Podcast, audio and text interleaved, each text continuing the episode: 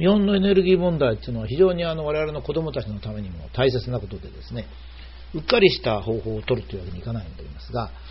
えー、これはですね、えーと、原発再開の時期とも関連して非常に重要なわけですね。えー、しかし、このことについてですね、少し日本人の考えはあまりにも原理原則に基づきすぎているように思います。あまりにも原理原則に基づくとですね、やっぱりそのちょっと離れてしまうということありますね。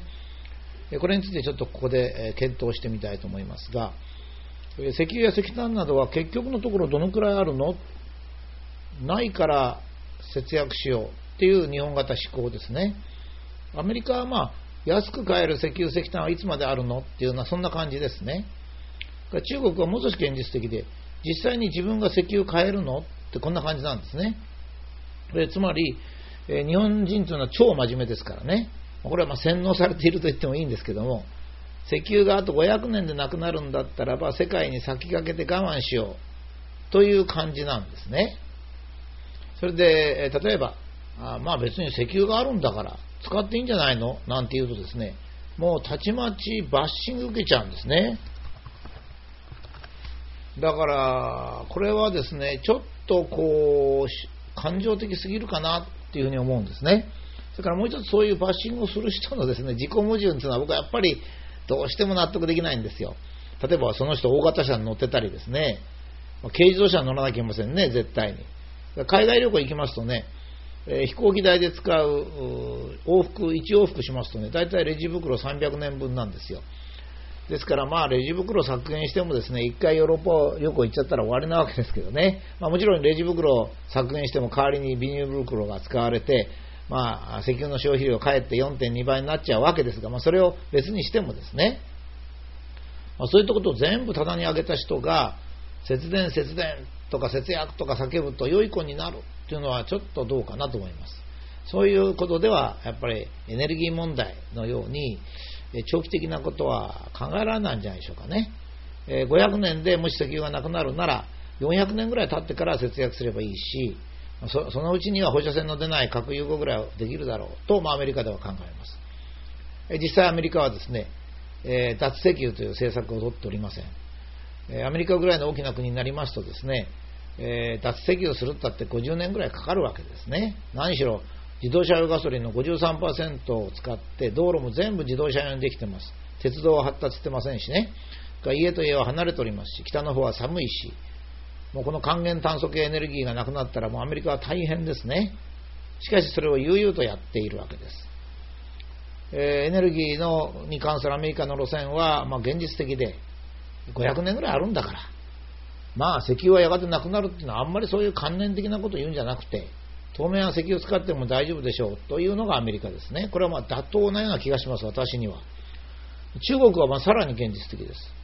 発展途上にあるので少しでも発展するためには石油の寿命なんて言ってられないっていうまあ現実的な路線ですね。だけど、これね、日本でも同じなんじゃないかと思うんですよ。日本は不景気でしょ年金も不安定。国家は赤字経営ですから。余裕があるとは思えませんね。まあ、中国は発展途上で余裕がない。日本は発展したけども行き詰まってる。ということで、まあ、ある意味では日本の方が深刻かもしれません。その意味ではですね、資源学にはですね、たっぷりパンがあれば子供たちにゆっくり食べさせてもよいけども、パンが残り少なくなったら子供たちに争って取れと。こういうのがありますね。えー、共同社会にいるときには自分の子供が餓死するというような犠牲を強いるのは道徳的にも倫理的ではないという考え方ですね。えー、パンが少ない、自分の子供にですね、えー、我慢しなさい、あなたは餓死しなさいというのはですね、ちょっとこれは道徳的ではないと考えられています。今、日本の大人が日本の子供にとっている政策はこれなんですね。将来石油がなくなるから、石油は中国にあげなさい。えー、日本は我慢して貧乏になりなさいということですけども、これは本当に道徳的かっていうのはですね、ちょっと問題なんですね。えー、まあ、石油、中国が石油系の燃料を節約してないのはですね、発展優先してるのは、石油系エネルギーがうんとあるからと思っているのか、石油エネルギーもないからと思っているのかわからないんですよ。同じ政策になります。つまり、石油がうんとあればどんどん石油使っていいし、石油がもうないんだったら先に使わなきゃいけませんから。だから同じことになるんですね。そうするとこういうふうに考えますとね、日本もアメリカも中国もほぼ同じで、えー、石油を枯渇するから石油を節約するという考え方はどこから出てくるのか。私のように、まあ、資源論から言えばですね、とても想像ができないですね。えー、石油系エネルギーがどのくらいでなくなるかっていうことですが、長く短くて500年ぐらいでしょうね、長くて1000年。まあ、資源学から言えば1万年と言ってもいいんですが、まあ、そういう時にタイミングとしていつから日本が石油を節約し始めるのか、日本だけが石油を節約し始めていいのか、石油はなくなるから、石油は1万年後になくなるから、だから明日から節約っていうのはですね、ちょっと、どうでしょうかね。えー、1万年じゃないというんであれば、またこれはこれで議論しなきゃいけません。ところがですね、どうも違うんですよ。日本ではですね、ためにする議論があるんですね。本当は何とかしたいんだけど、それを直接言うとバッシングを受けるので他のことを言うというやつですね。例えば、本当は石油を節約する必要ないけれども、省エネ技術を進めなければ日本はダメなんでそうする言っているとかですね。人間本来節約が大切だと私は思ってるんだけども、日本人は言うことを聞かないから、石油がないと脅かした方がいいということではないかと思いますけども、